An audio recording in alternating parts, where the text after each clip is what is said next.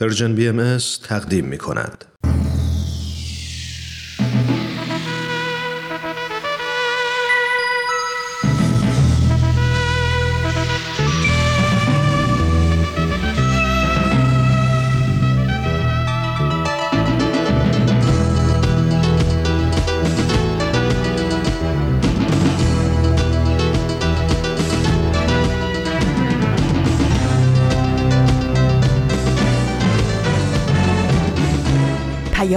دوست.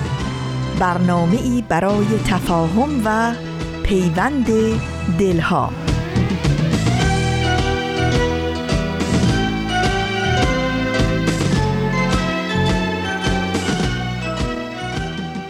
ای ساربان آهسته رو کارام جانم می رود.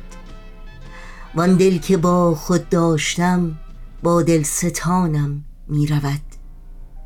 من ماندم محجور از او بیچاره و رنجور از او. گویی که نیشی دور از او در استخوانم می رود. محمل بدار ساروان تندی مکن با کاروان. که از عشق آن سرو روان گویی روانم می رود. او می رود دامن کشان من زهر تنهایی چشان دیگر مپرس از من نشان که از دل نشانم می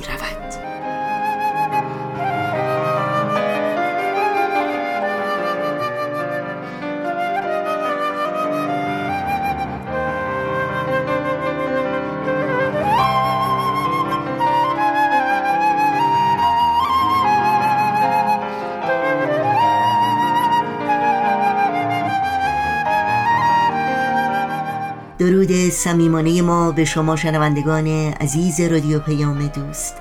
در هر خانه و سرای این دهکده جهانی به خصوص در کنج کنج سرزمین عزیزمون ایران که با برنامه های امروز رادیو پیام دوست همراه هستید سلامت و ایمنی براتون آرزو داریم و امیدواریم با دلگرمی و امید روز و روزگار رو سپری کنید. دوشنبه سوم بهمن ماه از زمستان 1401 خورشیدی برابر با 23 ماه ژانویه سال 2023 میلادی پیش روی ماست. پیام دوست امروز را با غزل ناب و متینی از شاه سخن سعدی آغاز کردیم. با برنامه این روزها به یاد تو ادامه میدیم. بعد از اون با برنامه سلام همسایه همراه خواهیم شد و با برنامه اکسیر معرفت به پایان می‌بریم. امیدواریم همراه باشید.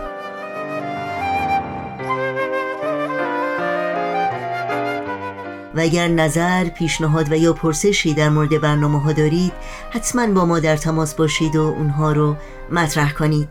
ایمیل آدرس ما هست info at persianbms.org شماره تلفن ما 001 703 671 828 828 و شماره ما در واتساپ هست 001 240 560 24 14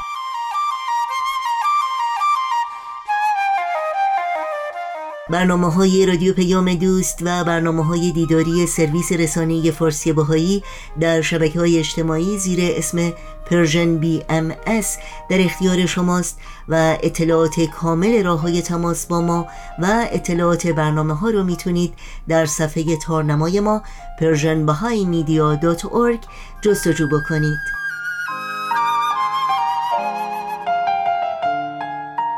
و اگر تا به حال خبرنامه سرویس رسانه فارسی بهایی رو دریافت نکردید در صفحه نخست همین وبسایت در قسمت ثبت نام در خبرنامه ایمیل آدرس خودتون رو وارد بکنید تا اول هر ماه در جریان تازه ترین های این رسانه قرار بگیرید.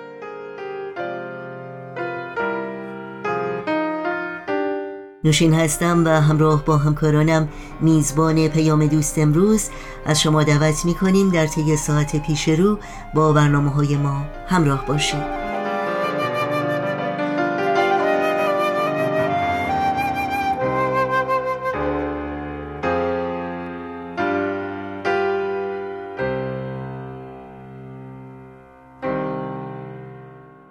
و ما در این روزهای سرد و طاقت فرسای زمستانی که بسیاری از مردم جهان به خصوص هموطنان عزیزمون در کشور مقدس ایران با مشکلات عظیم و سختی های غیر قابل تصوری روبرو هستند از جمله فقر، گرسنگی و بیماری با مناجاتی از حضرت عبدالبها برای شفا، رفاه و آسایش این عزیزان آجزانه دست به دعا بر می داریم. باشد که با استقامت و پایداری و همدلی و همیاری بگذرد این روزگار تلخ تر از زهر و بار دیگر روزگار چون شکر آید.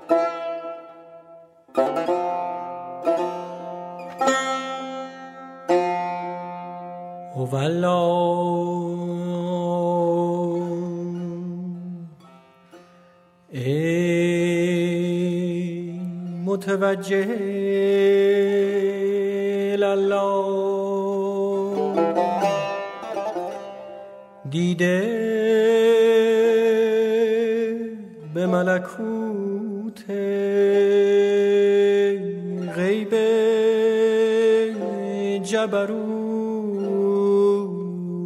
باز کن و به این مناجات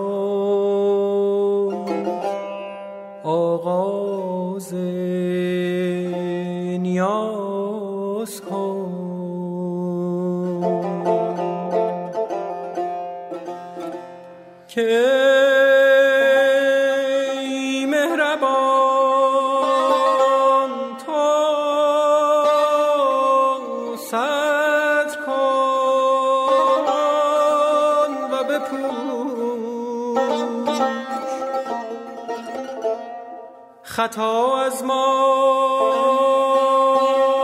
عطا از تو. جفا از ما وفا از تو. گناه از ما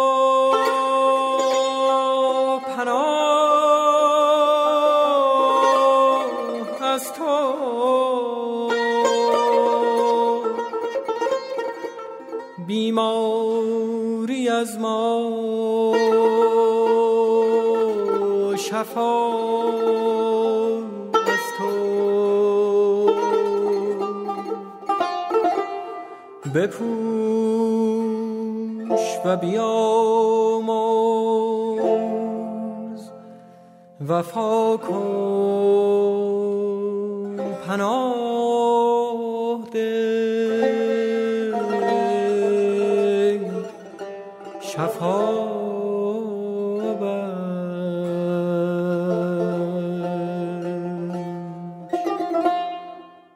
شما شنوندگان عزیز رادیو پیام دوست هستید و سلام همسایه برنامه است که در این ساعت تقدیم شما می کنیم. سلام. سلام همسایه. سلام. سلام. سلام. سلام همسایه. سلام همسایه. سلام همسایه. کاری از امیر یزدانی.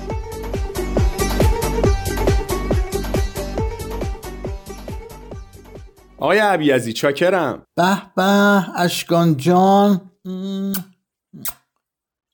چه روز خوبیه امروز تا آخرین قطره تعطیلات رو استفاده کردی یا مامان بابا خوب بودن؟ همه خوب بودن الحمدلله سلام رسوندن دیگه بس که از شما تعریف کردم اونا هم مشتاق شدن شما رو ببینن اردلان جان چطور بود؟ خوب بود خدا رو شکر از بچه ها چه خبر؟ اگه منظورت گروه نوجوانانته که همشون خوب و خوش و خورم و سرحالن.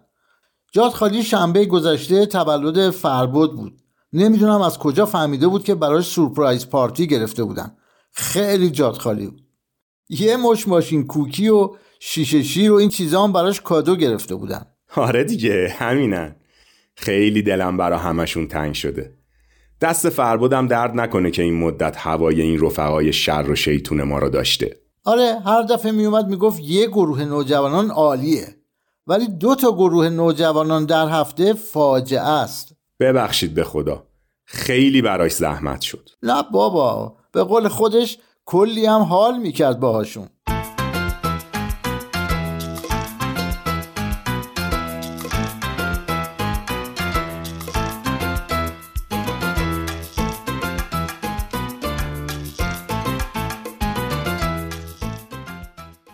کار اصلاح عالم و بنای یه تمدن جدید از جای بزرگ و دور از دسترسی مثل جهان شروع نمیشه. از همین محله های کوچیکی شروع میشه که توش زندگی می‌کنیم. با تلاش برای حل مشکلات کوچیک و بزرگی که آدمای همین محله ها باهاش روبرو هستن. به این کار میگیم جامعه سازی. جامعه سازی همراه با ارائه روش جدیدی برای زندگیه. روش جدیدی که همراه با احترام به شخصیت و حقوق همه مردمه. از معیارهای والای اخلاقی پیروی می‌کنه و هیچ نوع ظلم و آزار و اذیتی رو بر نمیتابه. این کار خیلی پیچیده نیست اما خیلی اساسیه و البته پایدار. تحولیه از عمق که اساس محکم و قابل اتکایی رو برای یک دنیای مبنی بر یگانگی و عدالت ایجاد می‌کنه.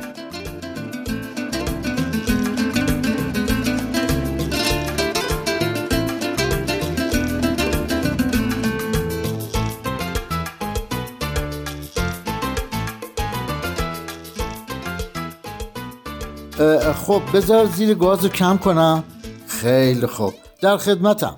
ببخشیدا هنوز نیامده زحمت های من شروع شد. می‌دونی که سرم درد می‌کنه برای این زحمت ها حالا بگو موضوع چیه؟ موضوع پروژه‌ایه که بچه های نوجوانانم طراحی کردن. پروژه؟ آره دیگه همین پروژه هایی که تو گروه های نوجوانان برای خدمت به جامعه طراحی می‌کنن. خب. حقیقتش این پروژه رو وقتی من نبودم با کمک فربود طراحی کردن. اما به نظر من پروژه خوبی نیست. می‌خوان تعاونی درست کنن. تعاونی؟ حالا نه اینکه مغازه چیزی باز کنن. می‌خوان برن جنسایی مثل رب و روغن و چه می‌دونم پیاز و سیب زمینی رو از کارخونه و میدون تره بار ارزونتر بخرن و بین اهالی محل تقسیم کنن. می‌خوان اینطوری یه خورده از فشار بار گرونی کم کنن. اما به نظر من این پروژه برای این بچه ها زیادی بزرگه. حمل و نقلش رو می‌خواین چی کار کنین؟ اگه بخوان وانت کرایه کنن که شاید گرونتر از خرید از مغازه بیفته. می‌خوان از آقای ساواجی خواهش کنن که کمکشون کنه. اما بازم این کار شوخی بردار نیست. سرمایه می‌خواد بلدی می‌خواد وقت گذاشتن می‌خواد. سر و کله زدن با آدمایی یا می‌خواد که چند برابر اینا سن و سال و تجربه دارن. میترسم نتونن و کلا از انجام هر نوع خدمتی سرخورده و ناامید بشن. خب چرا با خودشون صحبت نمی کنی؟ آخه نمی‌دونم اصلا دخالت من کار درستی هست یا نه. هرچی باشه این پروژه خدمتی اوناست و خودشون باید تصمیم بگیرن. نتیجه مشورت خودشونه. حالا خریدش یه طرف. توضیحش هم فکر نمی کنم به این راحتی ها باشه. فکر کن بخوای یه گونی پیاز رو بین اهالی محل تقسیم بکنی. هر کسی یه چیزی میگه. یکی درشتشو می‌خواد یکی ریز می‌خواد. حتما یه مقدارش هم خراب و بیل خورده است که خب هیچ کس نمی‌خواد. منم همینو میگم. راست میگی کار پر دردسریه چطور فربود این چیزها رو با بچه ها در میون نذاشته؟ با فربود صحبت کردی؟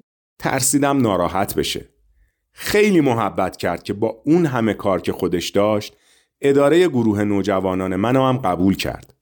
نمی‌خوام فکر کنه دارم ازش ایراد می‌گیرم. این که ایرادگیری نیست. نمیشه که همینطوری یه کاری رو شروع کنن. اصلا شاید یه فکری برای مسائل کرده باشن. به نظرم بعیده که فربود خودش به این مشکلات فکر نکرده باشه. هرچی باشه تجربه پروژه های خدمتی رو زیاد داشته. شاید اونم یه حرفی برای گفتن داشته باشه. به نظر من که اول با خود فربود صحبت کن.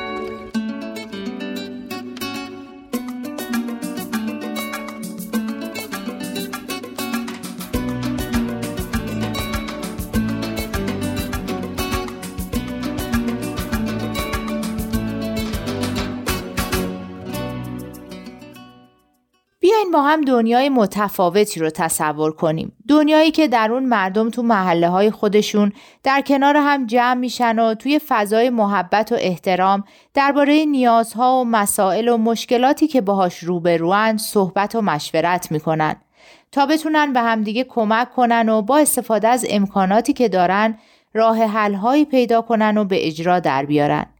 دنیایی که تو اون آدما در بهبود بخشیدن به شرایط جوامع کوچیکی که درش زندگی می‌کنن شرکت دارن و هر کدوم گوشه ای از کار به عهده می‌گیرن و در این مسیر با فروتنی آماده کسب تجارب تازه و پرورش خسائلی مثل بردباری و از خودگذشتگی و همکاری و محبت هستند. در این جوامع کسی سرخورده و نومید و منفعل و شاکی نیست. در این دنیا نه تنها محله ها روز به روز پیشرفت می‌کنن بلکه آدما هم روز به روز قویتر و تواناتر و با تجربه تر میشن. فکر کنید توی یه شب تاریک و ترسناک چراغهای کوچیک یکی یکی توی محله های مختلف روشن بشه و کم کم همه شهر بلکه همه کشور و همه دنیا رو غرق نور کنه. رویای هیجان انگیز و قشنگی به نظر میاد اما این یه رویا نیست. یک جریان واقعیه که مدت هاست در گوشه و کنار دنیا شروع شده و هر کسی و هر محله ای می‌تونه در پیشبردش سهمی داشته باشه.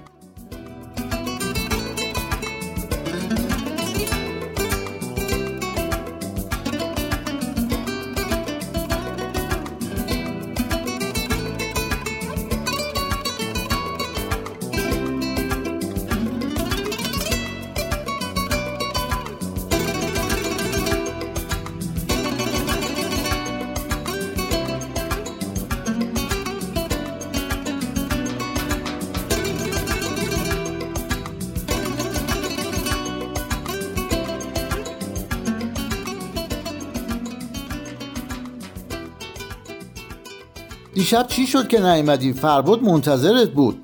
آره خیلی ببخشید. براش پیام فرستادم که میلاد اومده پیشم و نمی‌تونم بیام. میلاد پسر آقای باغری همون که تو سوپری آقا مهداد کار می‌کنه؟ آره برادر کوچیکش هم میاد گروه نوجوانان. اومده بود درباره تعاونی که بچه ها می‌خوان راه بندازن صحبت کنه. اما صحبتمون خیلی طول کشید و درباره همه چی صحبت کردیم. می‌دونستین میلاد مهندسی محیط زیست خونده؟ نه. یعنی با مدرک مهندسی تو سوپری شاگردی می‌کنه؟ عجب. کارگیرش نیومده. از نظر مالی هم یه خورده گرفتار هستن. آقای باغری نمی‌دونم بازنشسته است یا بیمه بیکاری می‌گیره اما هرچی هست درآمدش برای یه خانواده 7 نفری کافی نیست. اینه که میلاد فعلا میره پیش آقا مهرداد تا یه کار بهتر پیدا کنه. برای منم خیلی عجیب بود که با این همه مشکل محیط زیستی که تو کشورمون داریم مهندس محیط زیستمون باید اونقدر بیکار باشه که بره شاگردی.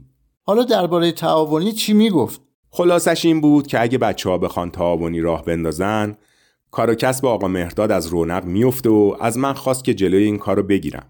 حرفش بی حسابم نیست. آقا مردادم تا من یادمه این سوپری رو داشته. اون و زن و بچهش هم باید نون بخورن. گرونی که تقصیر اونا نیست. حقیقتش من هر چی فکر می‌کنم به نظرم این پروژه عملی نمیاد. فقط نمی‌دونم چطوری با بچه ها صحبت کنم که ناراحت نشن. راستش منم دیشب از فرباد پرسیدم که مشکلات این پروژه رو چطوری می‌خوان حل کنن. یه صحبتهایی می‌کرد که بهتر خودت باهاش صحبت کنی. اما این چیزی که میلاد مطرح کردم مهمه. باید یه راهی پیدا کرد که به نفع همه باشه. راستی خود آقا مهرداد نمی‌تونه یه کاری کنه که مواد غذایی ارزونتر به دست اهل محل برسه؟ هم واردتر از بچه هاست هم برای جنسایی که می‌خوان بخرن یه محل مناسب داره. تازه کسب و کارش هم کساد نمیشه. تازه شاید یه تکونی هم بخوره و کار و کسبش بهتر از قبل بشه. آقا مهداد هم لابد از عمده فروشی ها خرید می‌کنه. خب باید یه سودی هم روش بکشه. چطوری ارزون تر تموم کنه؟ اگه فروشش بیشتر باشه می‌تونه سود کمتری روی جنسا بکشه. اصلا وقتی ارزون تر بده فروشش هم خود به خود میره بالا. تبلیغات هم براش می‌کنیم. کافیه که اهل محل همه خریداشون از همین آقا مهداد بکنن. اکثریت خریدای دم دستیشون از آقا مهداد می‌کنن ولی خریدای عمدهشون رو از فروشگاه های زنجیره ای عالیه. برای صحبت با اهل محل و تبلیغات هم می‌تونیم از بچه ها کمک بگیریم. من باهاشون صحبت می‌کنم.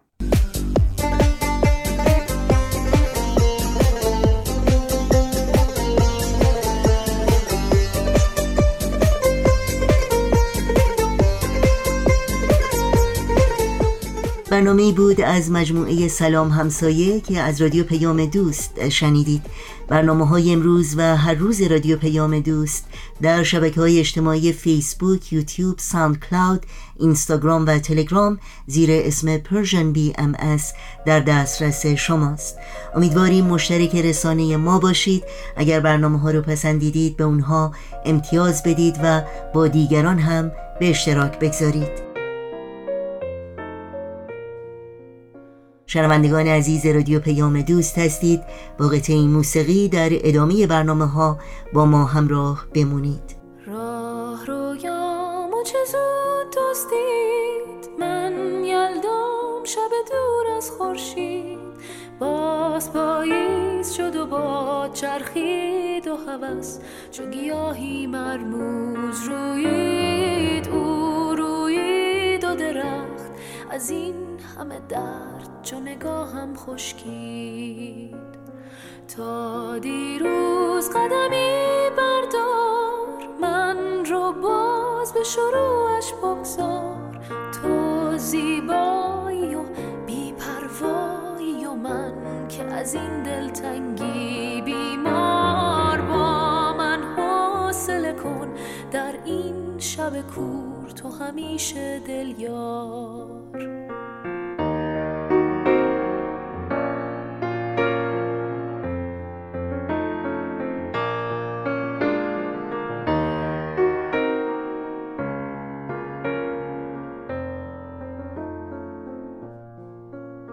تو شب بیدار منی همه جا تکرار منی. گرچه بی من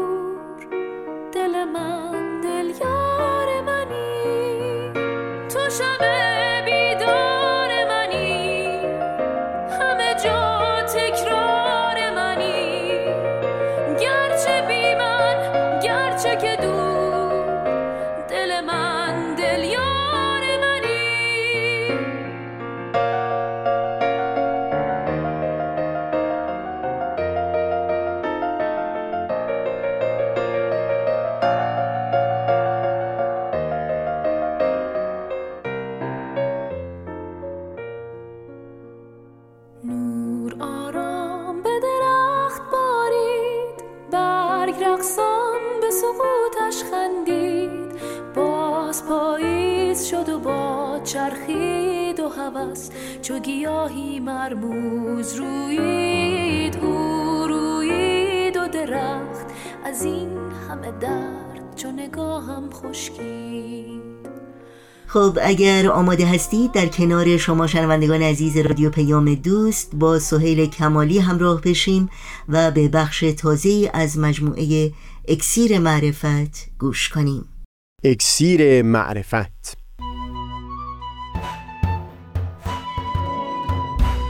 مروری بر مزامین کتاب ایقان این گفتار نقشی نو تغییر در عمیقترین لایه ها از تا همامه ازلی در شور و تغنیست گوش قلب را از سروش او بی بهره مکن.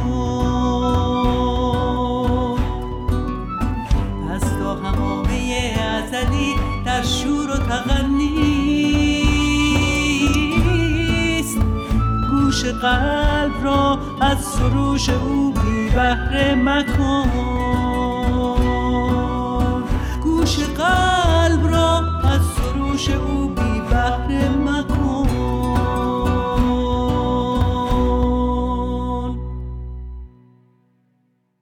دوستان سئیل کمالی هستم. در ادامه گفتگویی که پیرامون عوامل کنش اجتماعی داشتیم در گفتار پیشین بحث رو اختصاص دادیم به وارسی الگوهای غیر رسمی رفتار در متون آین بهایی که کمکی به نزدیکتر کردن عالم به آرمان صلح و یگانگی بکنه. اشاره کردیم به تأکیدی که در متون بهایی بر همنشینی و معاشرت با پیروان همه ادیان شده و هم بر ازدواج با کسانی که خیشاوندی نزدیک ندارند و اینکه این ازدواج دورتر سبب الفت عالم انسانی خواهد بود. در اینجا بگذارید تاکید بکنم که این حکم به معاشرت به خودی خود تغییر در سطح هوشیاری نیست. بر اساس اطمینانی که در دل فرد نسبت به متون مقدس آین بهای پدید اومده از او خواسته شده با لحاظ کردن این الگوی رفتاری جایگزین با همین معاشرت و همنشینی اون حس وحشت که در دل افراد نسبت به صاحبان عقاید مختلف هست یک همچو حسی برطرف بشه. همچون روشی در بهترین حالت می‌تونه شرایطی مشابه به حالت آتش بس رو میون افراد پدید بیاره. یعنی دقیقا شبیه به همون حسی که پیشترها توصیف کردیم یک فرد می‌تونه نسبت به نابرادری خودش داشته باشه در شرایط امن و امان و اوضاع آرام. اما در هنگام بروز سختی ها و مشکلات باز همون تفاوت هایی که این افراد بین خودشون احساس می کنند سبب بروز جنگ خواهد شد. صلح ماندگار لازمش پدید اومدن تغییری در سطح عمیق ترین عامل کنش اجتماعی یعنی ارزش ها یا همون بن معرفت و ادراک و هوشیاری افراد نسبت به یکدیگر هست. پدید اومدن یک همچون معرفتی که اون دیگری نه اینکه نابرادری من باشه که میبایستی با او مثل برادر خودم رفتار بکنم بلکه به راستی هم به گواه این و هم به گواه دین برادر راستین من هست.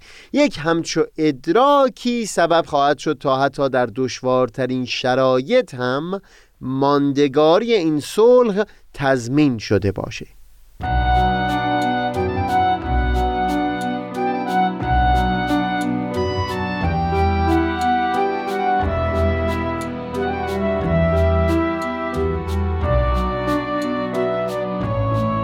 تعبیری که مستقیما در ارتباط با تغییری در ارزش ها یعنی بن هوشیاری و معرفت زیاد به کار میره تعبیر انقلاب هست.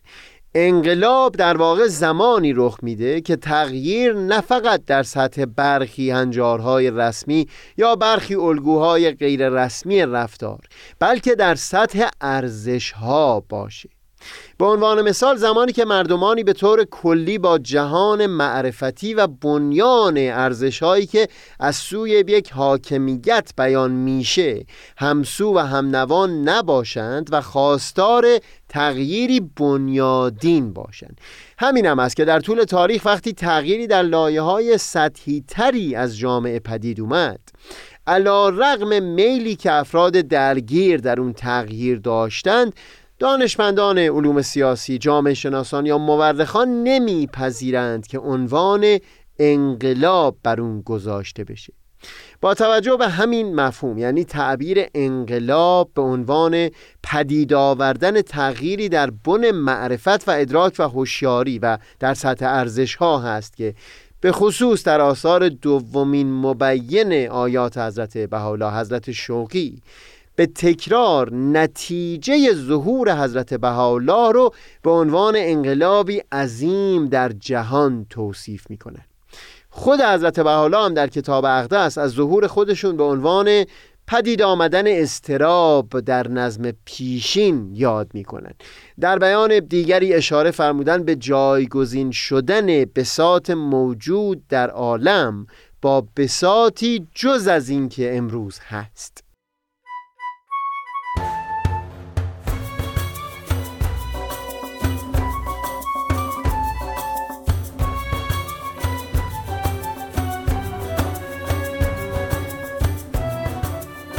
برای ورود به گفتگو پیرامون نقش کتاب ایقان در پدید آوردن این تغییر در بن هوشیاری و ادراک.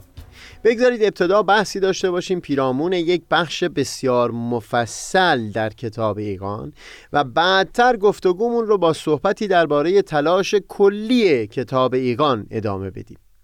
این قسمت اول از گفتگوی ما الهام بسیاری خواهد گرفت از تحقیقاتی که دکتر موژان مؤمن در مقاله پیرامون مهار خشونتگرایی در ظهور حضرت باب و حضرت بهاءالله بر کاغذ آورده. در اون مقاله ابتدا بیان می‌کنه که جنبش های هزارگرا یا آخر و زمانی نهزت هایی هستند که پیشگویی های گوناگون در مورد ظهور شخصیتی آسمانی رو نزدیک می‌دانند و در انتظار وقوع اون در زمان خود باشند.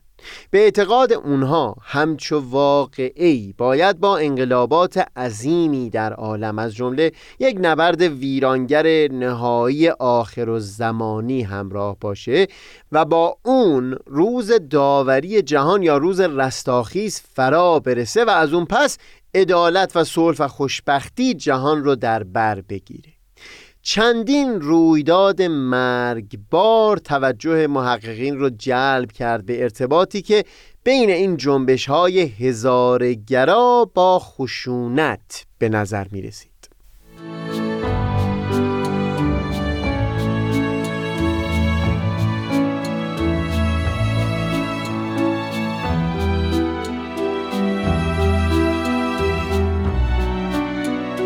بعد از اون بر اساس تحقیقات یکی از پژوهشگران ادیان به دو نوع هزارگرایی اشاره می‌کنه.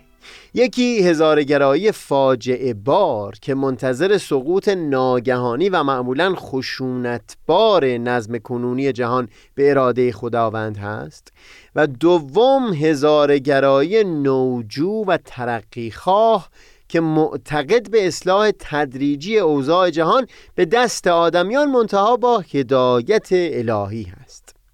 مشخصا این دیدگاه اول هست که معمولا با خشونت همراهه حضرت باب هرچند در سالهای بعدتر ظهور مقام خودشون رو به عنوان یک پیامبر مستقل صریحا اعلان کردند اما در دوران آغاز ظهور نظر به اینکه در بستر جامعه شیعی ایران ظاهر شده بودند مقام خودشون رو در ارتباط با انتظارهای اون جامعه از ظهور موعود بیان می کردن. تصویری که در ذهن شیعیان از ظهور حضرت موعود ترسیم شده بود تصویر قائمی بود که پیش از روز قیامت شمشیر خواهد کشید تا دشمنان را شکست بده و مقام به حق خودش به عنوان فرمانروای روحانی و دنیوی جهان رو به عهده بگیره. و آنچه ناراستی و کجی در 1400 سال گذشته رخ داده اصلاح بکنه. در این سلسله گفتارهای اکسیر معرفت ما دو بار به طور تفصیلی به مباحث تاریخی پرداختیم. یکی در همون دو گفتار اول که به وارسی احوال مخاطب کتاب ایگان و جو نزول این کتاب مشغول شدیم. و بعدها هم زمانی که به مناسبت ذکر نام ملا علی برقانی و عبدالخالق یزدی در کتاب ایگان به تفصیل در خصوص شیخ احمد عصایی و سید کاظم رشتی و هم گوشه از تاریخ ظهور حضرت باب گفتگو کردیم. اجازه بدید پیرو تحقیقات دکتر موژان مومن در مقاله که نام بردیم. در این یک دو گفتار هم گفتگوی پیرامون تاریخ ظهور حضرت باب داشته باشیم. هرچند این بحث های تاریخی برای این خواهد بود که نقش کتاب ایقان به طور شفافتری فهم بشه. اما تصور می‌کنم این بحث های تاریخی به خودی خود هم می‌تونند بسیار سودمند باشند.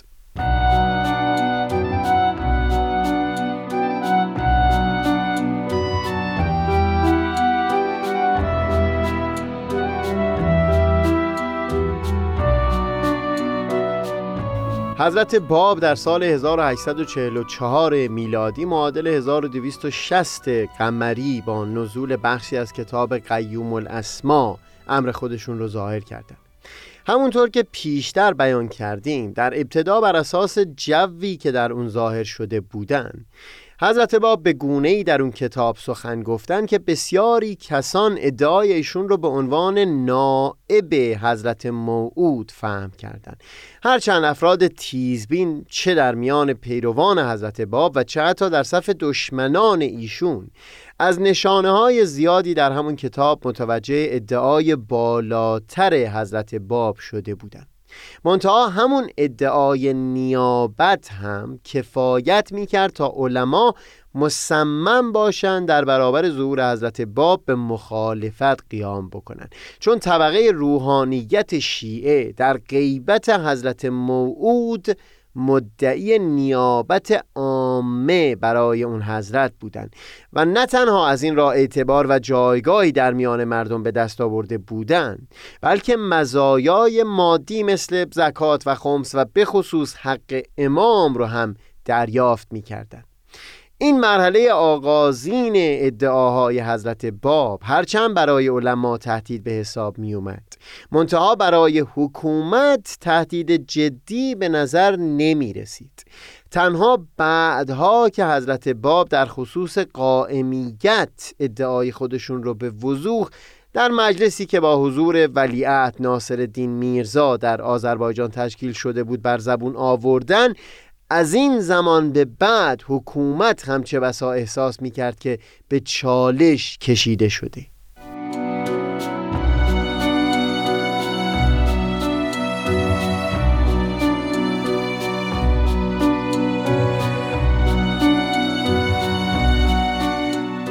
این احساس حکومت از اونجا ناشی می شد که طبق دیدگاه سیاسی شیعیان امام هم رهبر دینی جهان اسلام بود و هم رهبر سیاسی. این بود که هرچند در سالهای آغازین ظهور حضرت باب این بیشتر علما بودند که بنای مخالفت جدی با اون حضرت رو گذاشته بودند که این بیشتر به صورت مجادله و مباحثه بود یا نوشتن ردیه بر ظهور اون حضرت.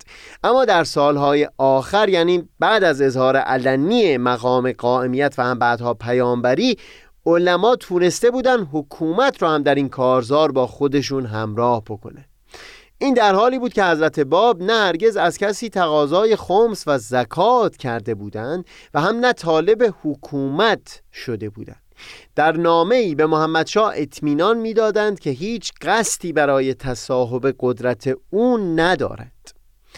قسم به حق که به قدر خردلی تمنای مال از آن حضرت ندارم. و مالک شدن دنیا و آخرت را شرک محض می‌دانم.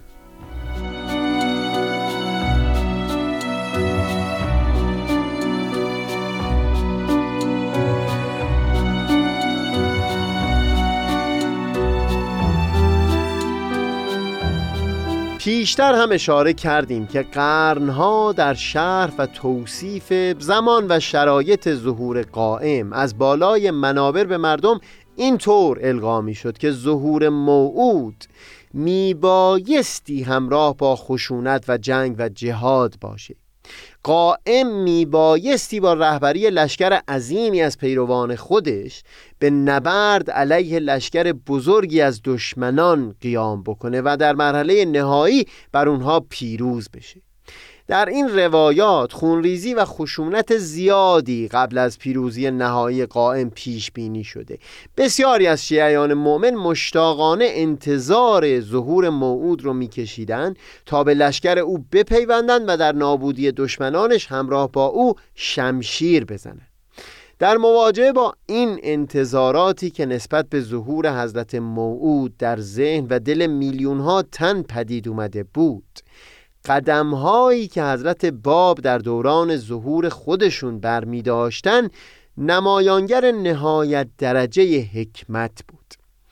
در همه گام هایی که برمی داشتن تلاششون نهایتا این بود که پیروان خودشون رو از هزارگرایی فاجعه بار که در فرهنگ اونها نهادینه شده بود و در ابتدای صحبت همراهی اون با خشونت رو توصیف کردیم دور بکنه. هرچند در نهایت به دلایلی که صحبت خواهیم کرد این مقصود به تمامه ها حاصل نشد و در نهایت دیانت بابی نتونست از خشونت دور بمونه و اتفاقا در همون جای صحبتمون هم هست که نقش کتاب ایقان به نحو برجسته تری آشکار خواهد شد.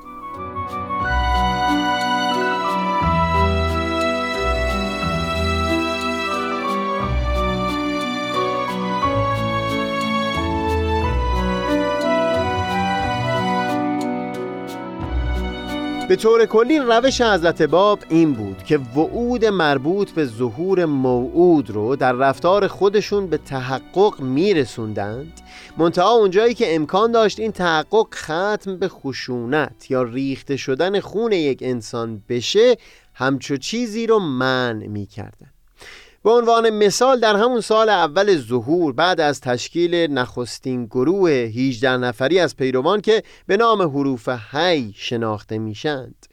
حضرت باب عازم زیارت مکه شدند و هم به پیروانشون دستور دادند که در عراق جمع بشن تا بعد از زیارت مکه به اونها ملحق بشن و رسالت خودشون رو به طور علنی اعلام بکنه طبق روایات این انتظار در دل شیعیان پدید اومده بود که موعود بعد از اعلام ظهور خودش در مکه به عراق بره و لشکر خودش رو به سوی پیروزی نهایی رهبری بکنه. مطمئنا بابیان اولیه بر اساس همین روایات تصور می‌کردند که سفر حضرت باب به مکه و بعد از اون به عراق آغاز همون نبرد خشونتباری هست که قرار بوده به شکست نهایی دشمنان بیانجامه. بسیاری از پیروان حضرت باب در حالی در کوفه حضور پیدا کردند که مسلح شده بودند.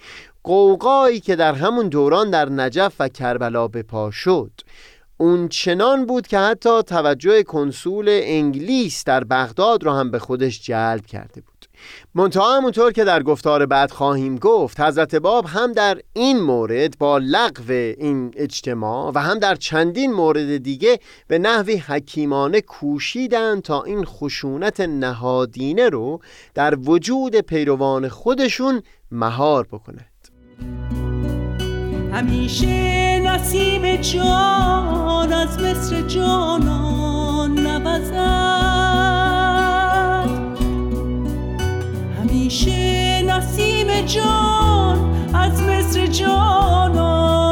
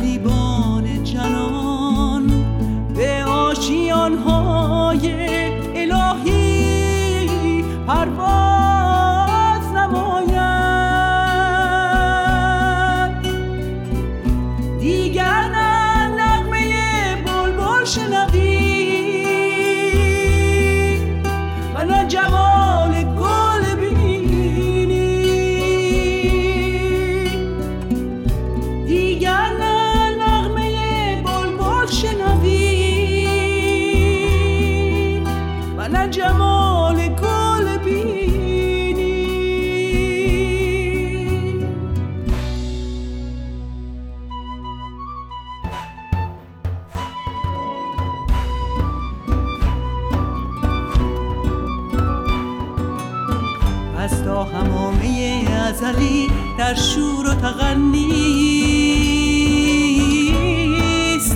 گوش قلب را از سروش او بی بهره مکن.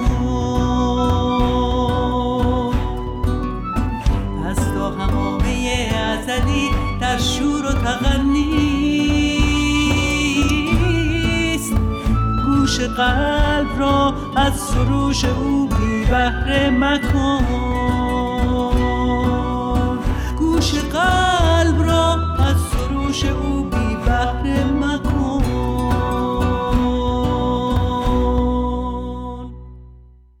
در اینجا برنامه های این دوشنبه رادیو پیام دوست هم به پایان می‌رسه. همراه با تمامی همکارانم در بخش تولید برنامه های امروز با همگی شما خداحافظی می‌کنیم. تا روزی دیگر و برنامه دیگر پاینده و پیروز باشید.